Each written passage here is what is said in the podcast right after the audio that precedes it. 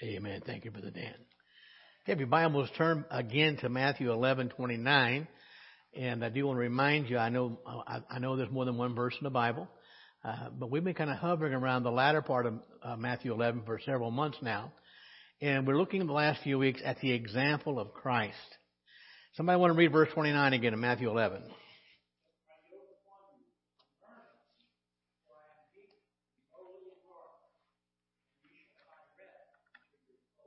Thank you, Dan. Again, our, our focus the last week or two, uh, when Jesus said in the middle of that verse, learn of me.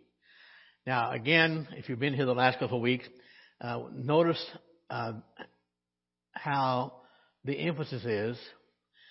He didn't say learn of somebody else, learn of who? Of me.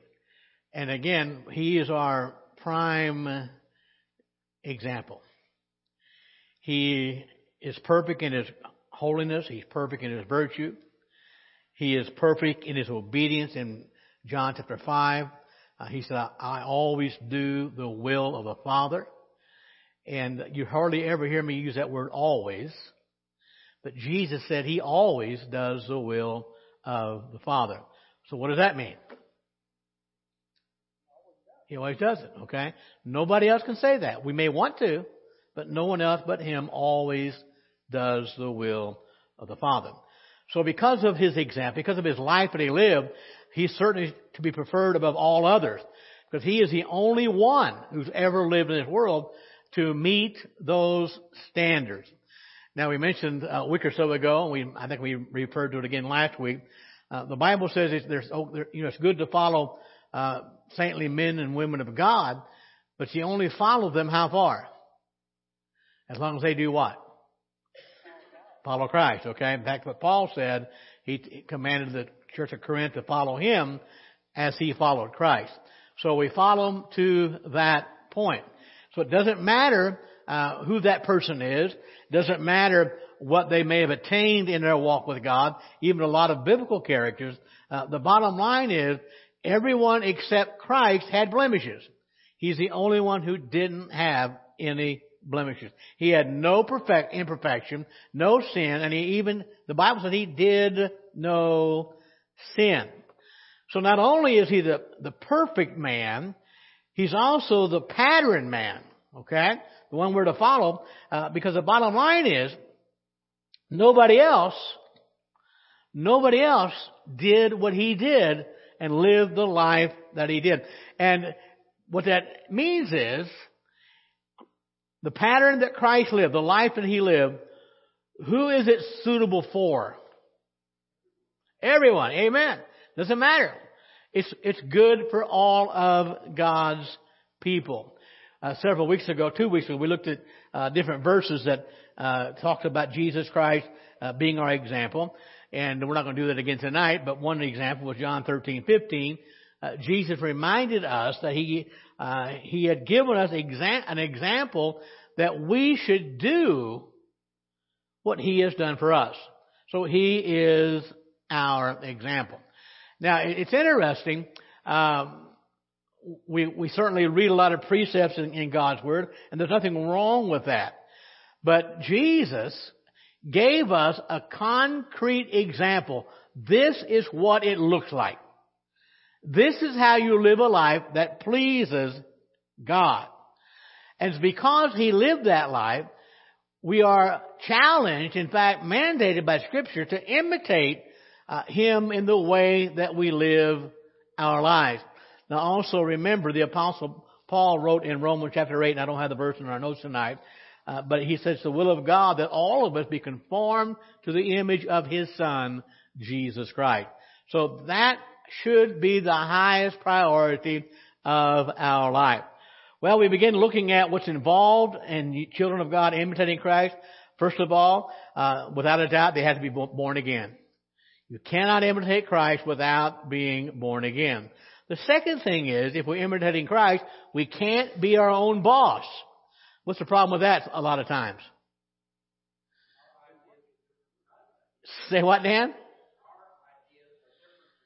Yeah. And who, who do you want, who do we want to be our boss? Ourselves, right? But God has to be our boss. Second thing, the third thing is, because we're imitating Christ, no child of God has a right or are they qualified to rule over other people with a thumb of pressure, if you will, a lot of pressure on that.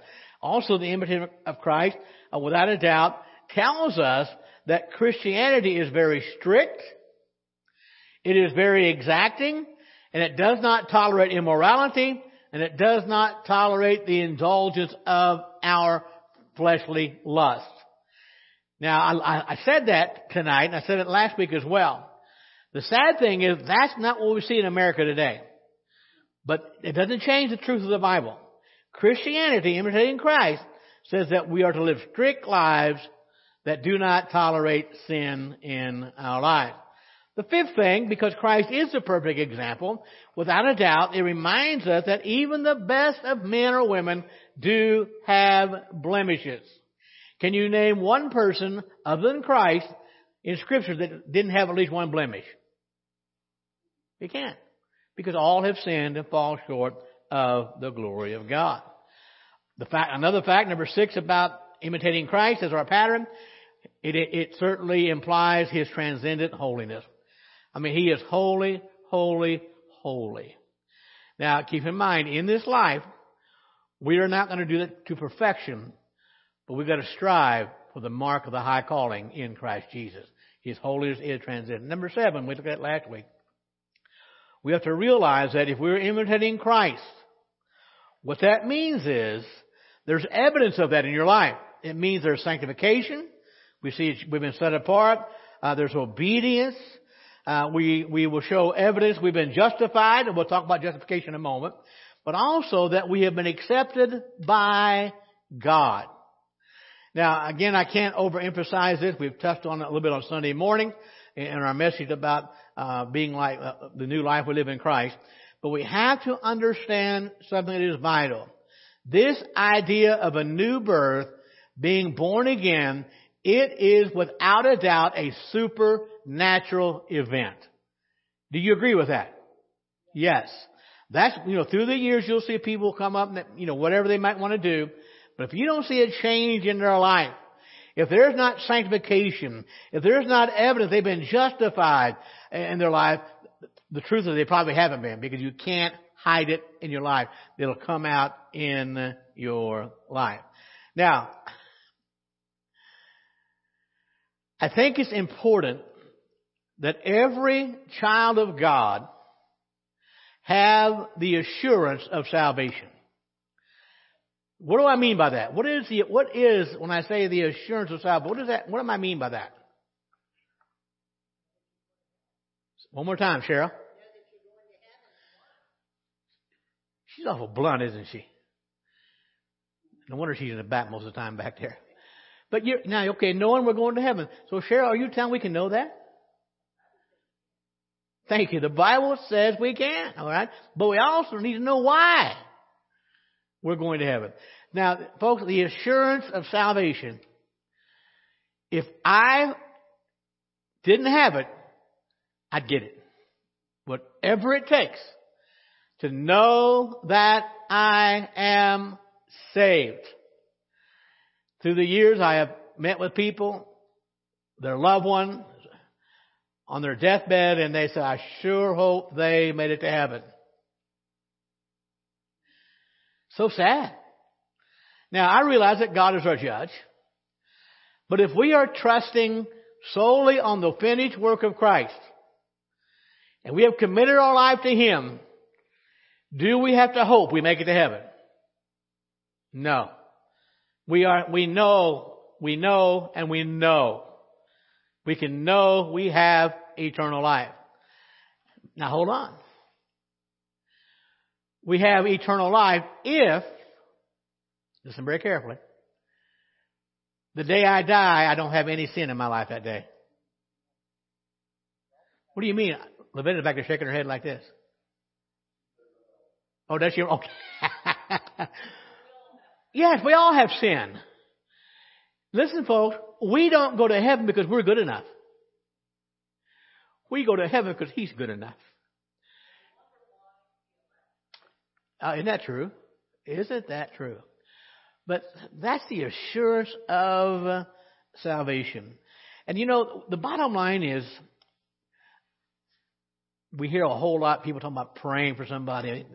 Uh, they, they, throw that word faith around all the time. And uh, how many know that a lot of times what they're saying is not even scriptural? And, and so, are biblical either way, but you cannot have biblical assurance without sincere and strict obedience to God's Word. Now, I didn't say you had to obey God to be saved. But once we're saved, the only way to have that assurance is through strict obedience and service to God. That's how we have that assurance. I remember before I was saved, all the things I thought, man, if I get saved, I'll have to do that and do this and go there. Now I had no idea what I was talking about, of course. And Pam says still true today. I don't know about that. But the fact of the matter is this. When you get saved, there are things you didn't used to want to do you want to do now. You want to serve the Lord Jesus Christ. Isaiah 32, look at verse 17.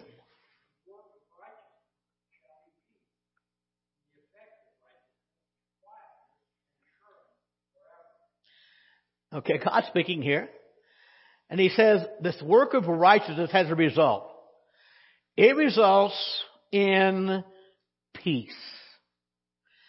And then he goes on to say that the effect of righteousness is quietness and assurance forever. So again, he's talking about righteous living here.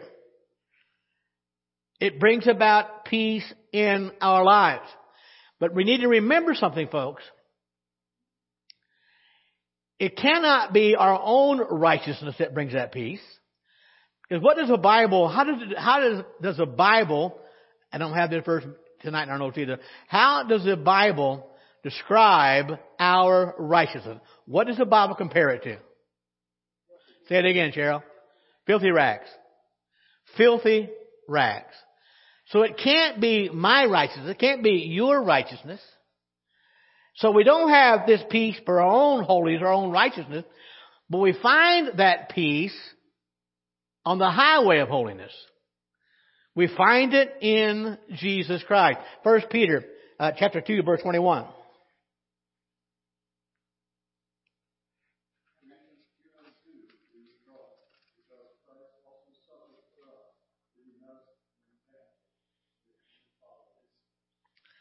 Thank you, Alan. Now, now notice we know that Christ suffered for, we know that, okay? But Peter gives us a specific reason why Jesus suffered for us. Now we know for our sins, but what else was it for? Okay, an example. He did it for an example that we would follow him. He suffered for us as an example, a concrete evidence a uh, what I what should I say here? Uh, an illustration, a, a living illustration on how we ought to conduct our lives, even in a broken world. So so far we've looked at Christ as our example. His perfect life is suitable for everyone. His holiness and obedience is good for all people to imitate. But understand, that's the reason, one of the reasons God sent Christ into the world. That He might leave us an example to follow. And of course to die for our sins. Okay, let's get kind of deep here real quick with a tough question. Our Bible is divided into two major sections. What are they? Old and New Testament. Okay, we did good there. Yeah, there you go. And uh, the Old Testament is basically about what? If you want to summarize it. The law. The law of God. Thou shalt not. And if you do, here's the consequence, right? So that's the Old Testament. But the New Testament What God does through Christ, He translates the law into what one writer called concrete terms, and He puts before us the requirements by a personal representation through Jesus Christ, our Lord. Now, did Jesus come to do away with the law? No. He came to do what? Fulfill it. He came to fulfill the law. And again, who is Jesus? He's who? He's God. And if he didn't come to, to uh, do away with it, if he came to fulfill it, what can we conclude? He did. God does what he sets out to do. So he came to give us a personal representation, but he also came to humble our hearts. And through Christ, he revealed exactly how far short we come when it comes to measuring up to God's standards. One example that I think of, which was I think would fit here, is the Apostle Paul. We knew him first off by Saul, his Hebrew name. That's all that is. And uh, before he was saved, what kind of man was Saul?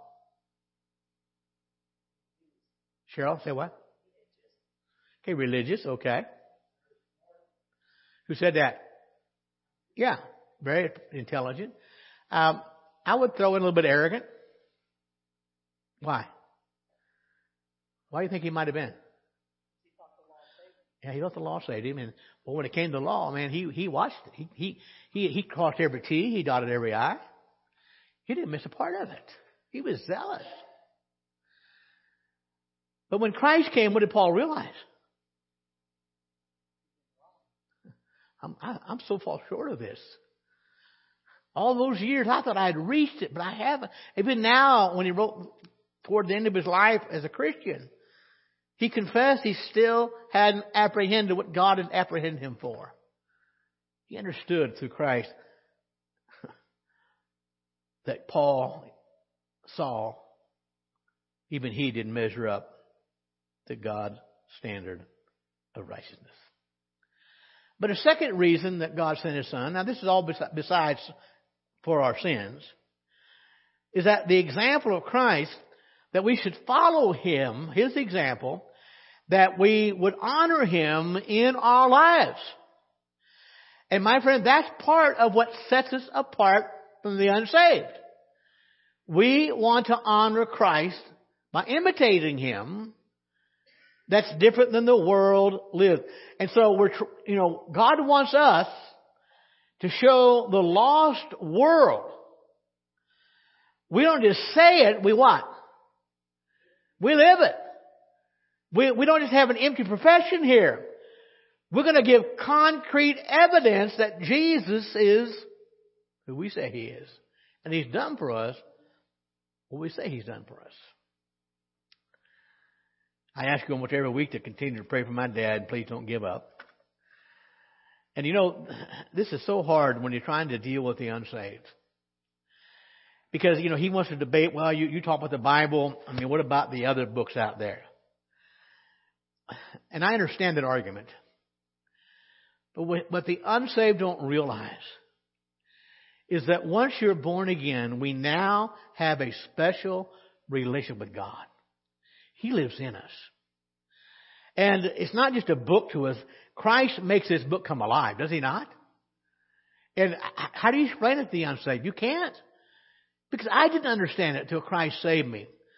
But again, it's because what God has done for me that my life should show evidences that what I say about Him is true. And all that being said, we have to conclude then that imitating Jesus is not an option. It's what? It's essential. We must imitate Christ. Okay? I might make some, well, I don't think I'll make any enemies, but I think I might shock you a little bit here tonight, what I'm about to say. But you'll get over it. And you'll come around to my way of seeing it. Uh, Jason's almost there on eschatology. Give me another couple of weeks, he'll be there. But anyway, what, what, to what degree? What, what are the, uh, you know, those of us who really want God to give us the, the, uh, the grace, if you will, to, uh, to imitate Him. What are some of the particular respects we're to regard Jesus as our example? Let me give you a principle here. I should have put it in your notes, but I didn't. Everything recorded in the Bible about Jesus is for our instruction. Would you agree? But not everything recorded about Jesus in the scripture, not all of it is for our imitation. Let that kind of sit on the front burner let it kind of simmer for a minute. Everything about Jesus in the Bible is for our instruction. But not everything the Bible says about Jesus is for our imitation. Any thought about that? Anybody think I'm a heretic? Any any comment about that? Okay. In some respects, you're not. You can't. It's all for instruction, but not all for our imitation. Can you move your hand, Cheryl? Not allowed to do it out here. You can do it back there but you can't do it. out. No, I, I apologize, Cheryl. First of all,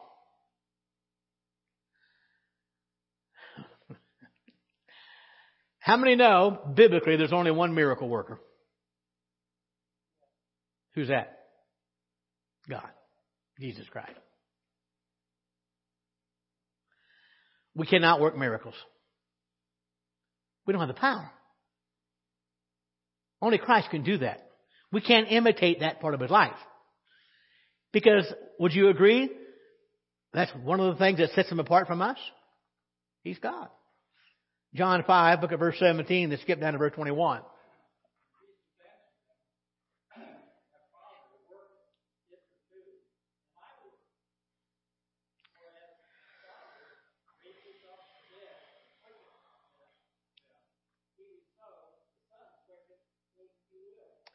Thank you, Dan. That word quicken in the King James is an old English word. It means to give life. And Jesus is telling the crowd that gathered that day. Up until now, my Father has been working.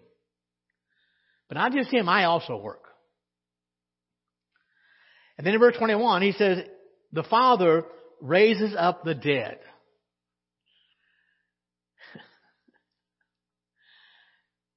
Now make no mistake about this. God is primarily talking about the dead spiritually. Can God do physically? Sure, He can. But who can give spiritual life? Only God. We can't imitate that. And of course, just as the Father gives life to the dead, Jesus says even the Son gives life to the dead. In Matthew chapter 9, there was a, a fellow who was sick of the palsy and uh, his friends brought him to Jesus. And you, you gotta love the way Jesus worked. Isn't that true? I mean, first of all, and we're going to read it in a moment here, he said something that day that if the Pharisees had socks on, it shocked their socks off. This guy came for physical healing. And Jesus said to him, your sins be forgiven. Right? Thank you, Dan. But you know what's interesting? Maybe he didn't realize he would offend that crowd that day when he said that. He knew he would. Look, if you will, in verse 6, Matthew 9. Matthew 9, 6.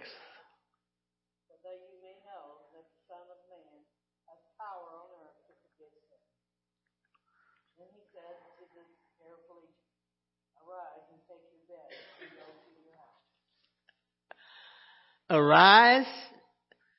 First he said, your sins are forgiven. Now get up, Take your bed and go to your house. How many know that young man got more than he thought that day? Isn't that true? He was there for physical healing, but God gave him what? Spiritual healing. Give him both. He gave him both. Now remember, we can't imitate that. Now I know you see people like Benny Hinn and Creflo Dollar. They can't imitate. They're lying to you. Thank you. I saw what you did back there, Marvin. But they can't. Only God has the power to do that. Only God has the power to forgive sins.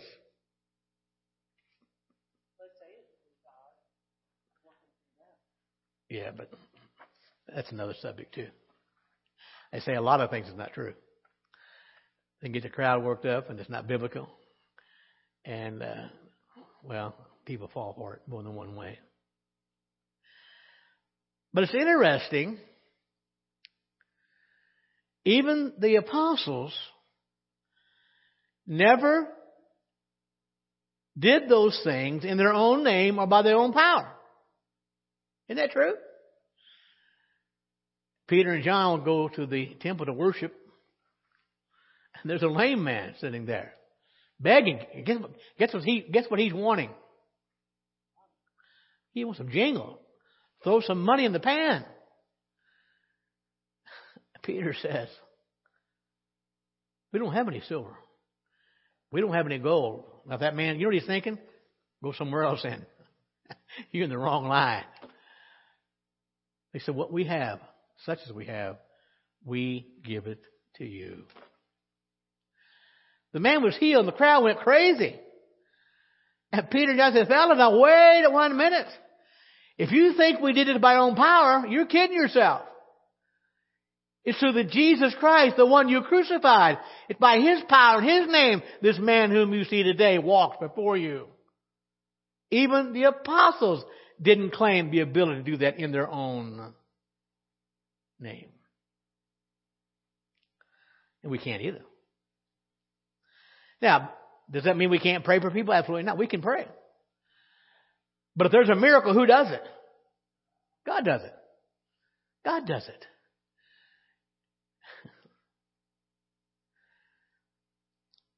So we can't do that. We know the Bible says there's one mediator between God and man, the man Christ Jesus.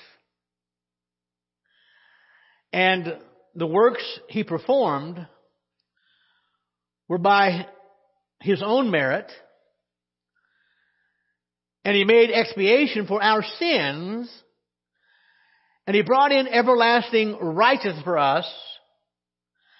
But he also obtained our justification and our reconciliation. Can anybody else imitate that? No. Now I came across a word I want to camp on for a little while tonight. We got a little bit of time left yet. What we do. And that's the word expiation.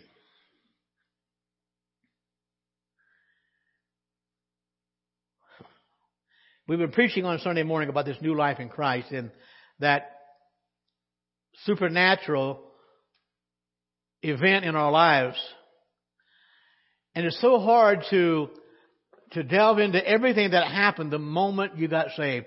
Everything Jesus has done for us. And Jesus made expiation for our sins. And you won't find that word in the scripture. But it's one of the better words, the best words to describe an aspect of the sacrifice Jesus made on Calvary. The word expiation is just a theological term, and it means to cover sin or to cleanse sin. How many know the day you got saved, not only did Jesus cover your sin, He cleansed your sin? That's expiation.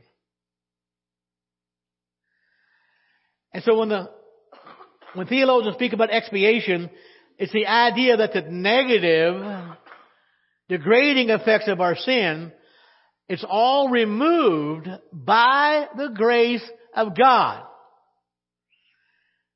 Now don't miss that. It's by the grace of God, not our works, not our own merits, only by the grace of God. Another word for expiation we do find in the Bible is the atonement. And this is one of the results of the atoning death of Jesus Christ for us. Now I hope you can get a hold of this because this is a tremendous truth. It's through expiation, through the work of Jesus Christ on the cross for us. The sin of all those who would ever believe in Christ was canceled. Amen. Now, we know that Jesus died just over 2,000 years ago. Other than Rick, I don't think anybody's holders have been back there then. But my question would be this. When we got saved, whoever it is, did Jesus have to go die again? No. Because his expiation, his work on the cross for us, took care of all the sin of anyone who would ever believe in Christ. And I gotta tell you, what a God! What a great God we serve. And He did it for us. And what's interesting, that cancellation is eternal in its consequence. Even though it's still here in a temporary sense. We still deal with sin. Now remember what I talked about earlier. Those who are truly imitating Christ, there will be evidences in our daily life that we have been sanctified. We've been set apart for the work of God. There will be evidence we've been justified. We'll see it in our lives. And if that's true, how long are our sins canceled for? Forever. Eternal consequences. So the moment we were saved, we were delivered from the penalty and the power of sin. But we still deal with the presence of sin. Somebody said it a while ago. I don't care who you are. Whenever we take our last breath, there'll be sin in our lives. And if it wasn't for the expiation of Christ, His work on the cross, we'd be in trouble. But His blood covers all of our sins. Another result of expiation, what Christ did on, on Calvary, is the word justification justification. I think it was Sunday, Rick. You, maybe Sunday you sang that song, When Mercy Can Walk In. When we're in that courtroom, are we innocent or guilty? Guilty. Who is? Every one of us. So justification doesn't mean we're not guilty. Justification means we are being delivered from the penalty of sin. Romans chapter 5 verse 1, therefore being justified by faith. And justification is a one-time act where the believing sinner is justified and made holy and righteous in the eyes of God. My question is, how in the world can that be? What's the only answer? Say it again. Through Christ, because God said it was so. So when God looks at our lives, He doesn't see our sin anymore. He sees the blood of Christ applied. We have now been given His righteousness. and so we are now righteous in the eyes of God because the day you got saved, he exchanged our sinful nature for the righteousness of Christ on the Calvary. There was a transfer made, one that I could not make. And God took the righteousness of Christ, the righteousness of Christ and transferred it into my life, to your life, the moment you got saved. How many glad he did? Now think about that. Question back there?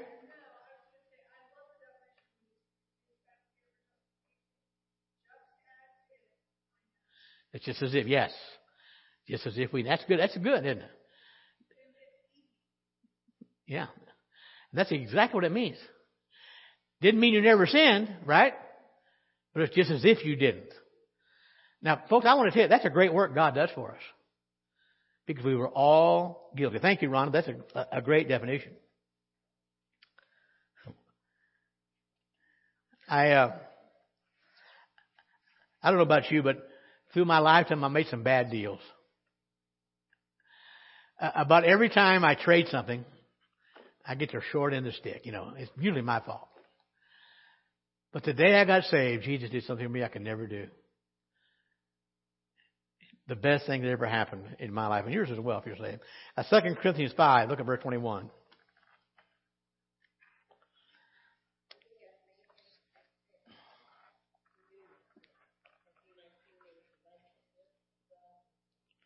Okay, sure. I know you just read it there, but I don't want to catch you off guard because I've had time to look at it. Uh, it says he hath made him. Who's the he here? You think? Okay, no, back up. Okay, we got a he and a him. Okay, the he would be God, him would be Jesus Christ. Okay, and uh, God made Christ to be sin for us.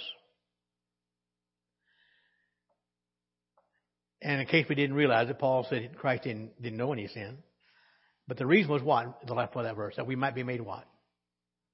Righteous of God. Who else would do that for us but God? He made His only Son to become sin, to be sin. That we might be made the righteous of God in Him. So we've got expiation or atonement, Christ on Calvary. We talked a little bit about justification. And then we mentioned the word sanctification. And uh, sanctification is not a work of second grace.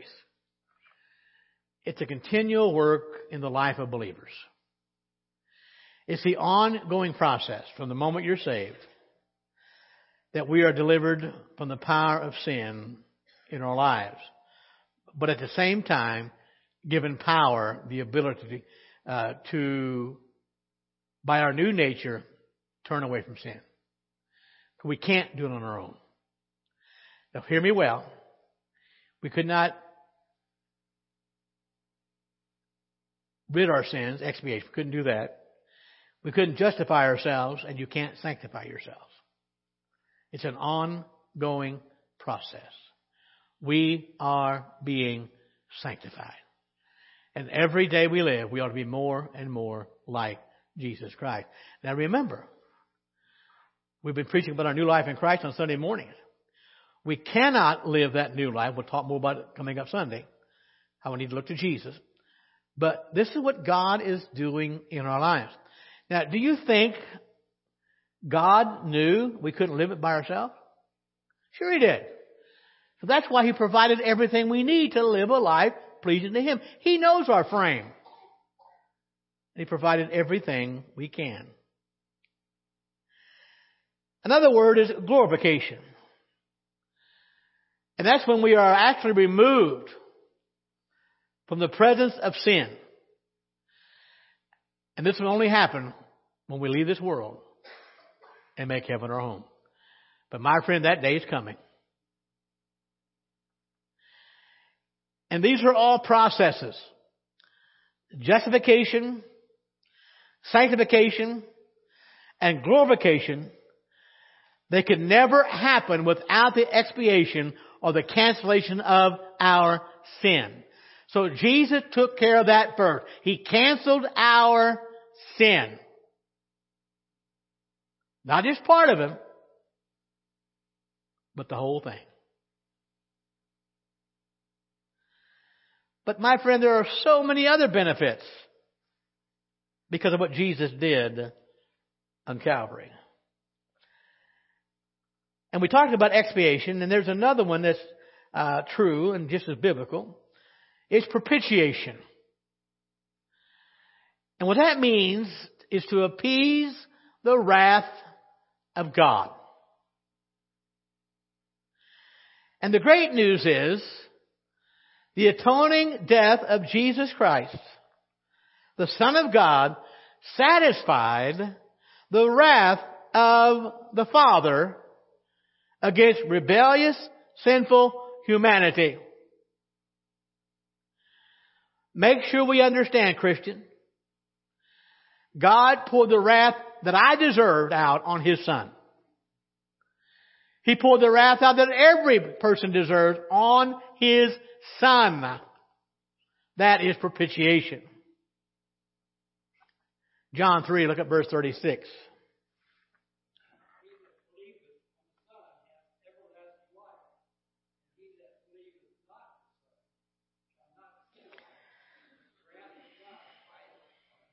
Thank you, Dan.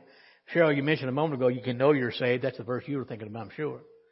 Bible says you can know. If you have, if you believe on the Son, you've got everlasting life. If you don't, guess what? You don't have it. Plain and simple. Romans 5 9. Romans 5 verse 9.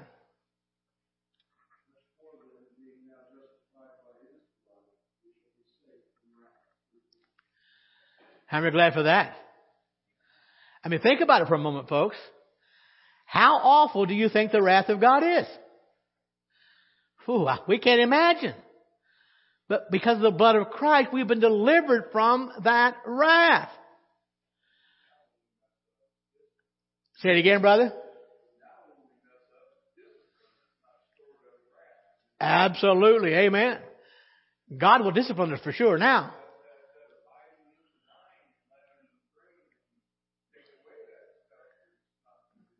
And sometimes that hurts. It can be paid, yes.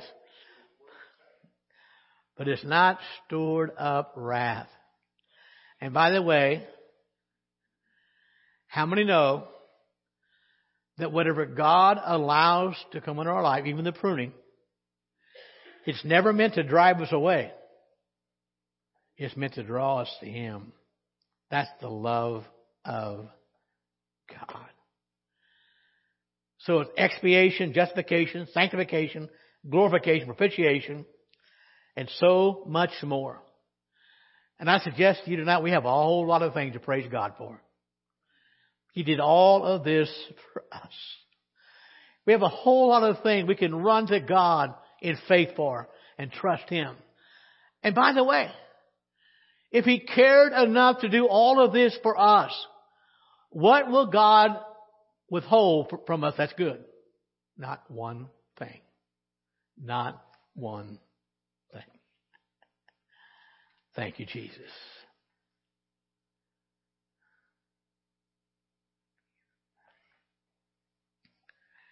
He interceded for us. Through his intervention, he secured our preservation. Could we ever earn that on our own? No. Because the Bible says, at our best, we are all unprofitable servants. At our best. And even as man, while he was here on this earth, Jesus did some things that weren't necessarily meant for our imitation.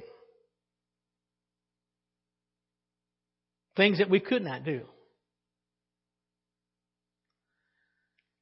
A couple of the Gospels record the time after his baptism he was led to the wilderness.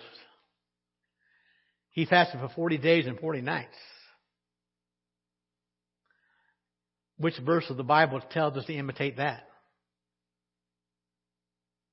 None. Wonder why? Ah, we can't. Now, is there anything wrong with fasting? No, not at all. But he never intended for us to do that.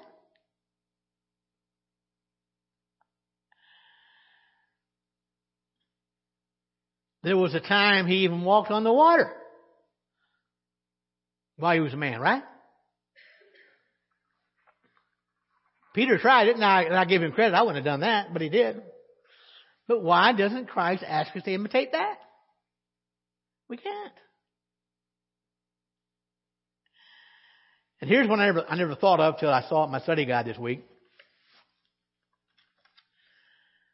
We know at least on one occasion, Jesus went away by himself and he spent an entire night in prayer. He prayed all night long. Show me a verse in the Bible where you're told to imitate that one. We're not. And I confess, through the years, I've had people invite me to take part in it, and I've done it. We were there all night, but we wasn't all awake all night. And when we were, we were numb. And we weren't praying. We were enduring. Praying for daylight to come. we're not told to imitate that. And I realized the uh, the night of the arrest of Christ had been a busy day. And he asked the disciples, three of them, the, the closest three, stay here and pray. What? What did they do? They fell asleep. And you know what Jesus said? He said, Your spirit's willing, but I know your flesh is weak. Is that true about us? Sure it is. So, okay, uh, we know that Jesus didn't come to do away with the law, with the law, if I can say it. So on the eighth day after his birth, they took him to the temple to, for what reason? To be circumcised. Huh? Follow the law. But we're not commanded to do that.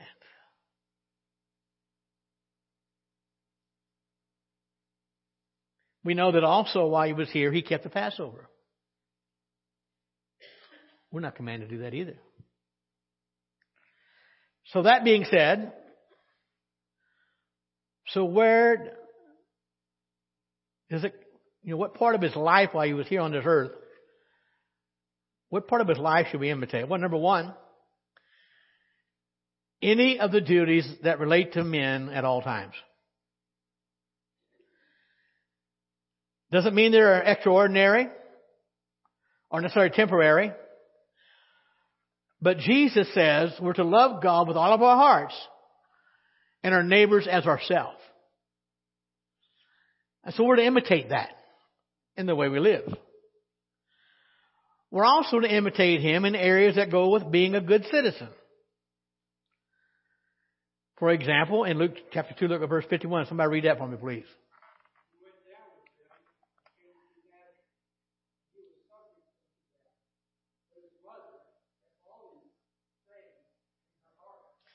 Uh, you know the story here. They went off and left Jesus in Jerusalem after the Passover there, and wow, they go back to get him.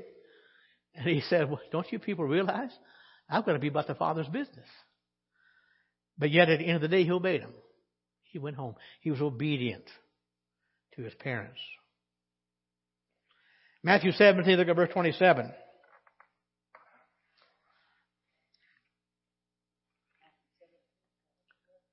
Matthew 17, verse 27.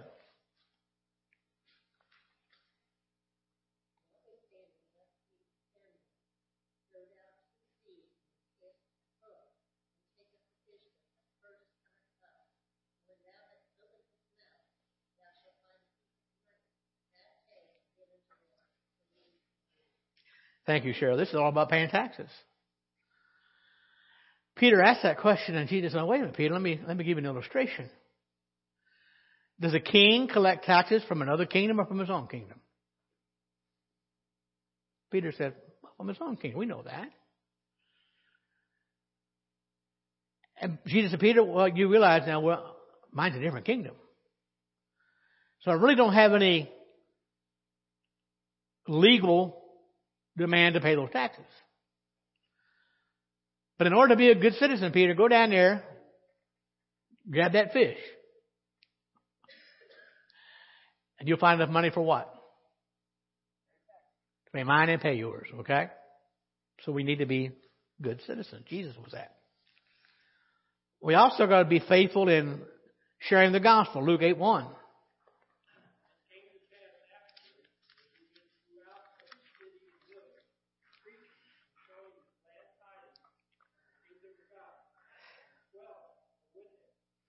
Okay, sharing the gospel of Christ, being faithful to do that. We're to do that in this world. Hebrews 3 2.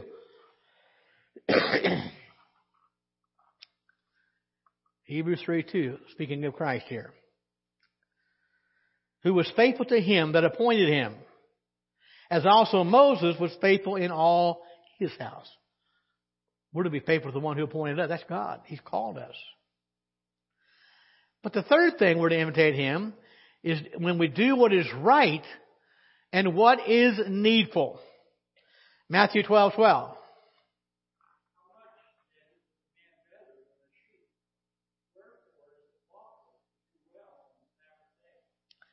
Would you read that last sentence again?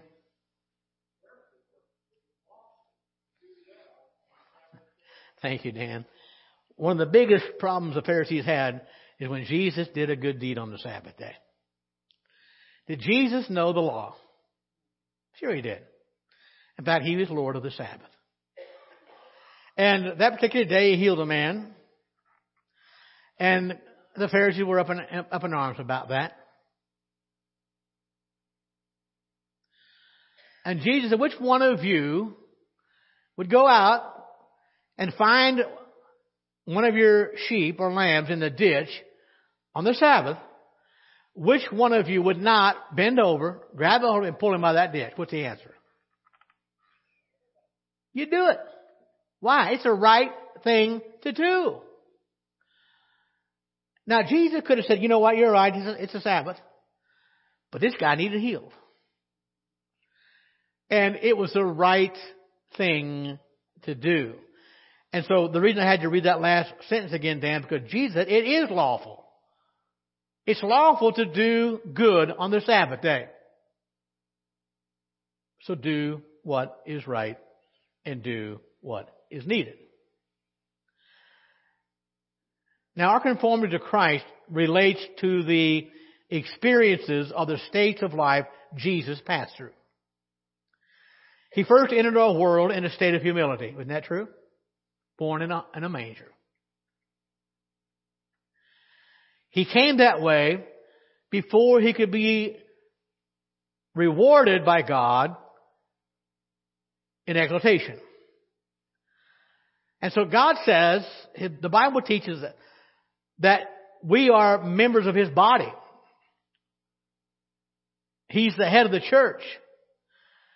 And we're to imitate Him. And so if we're going to be followers of Christ, we have to experience at least a measure, to some degree, of the adversity that he faced, the opposition, the persecution, the hatred, the affliction. And we do that because we know, thank God, there's a better life coming. Amen. Jesus, if you suffer with him, we will also one day reign with him.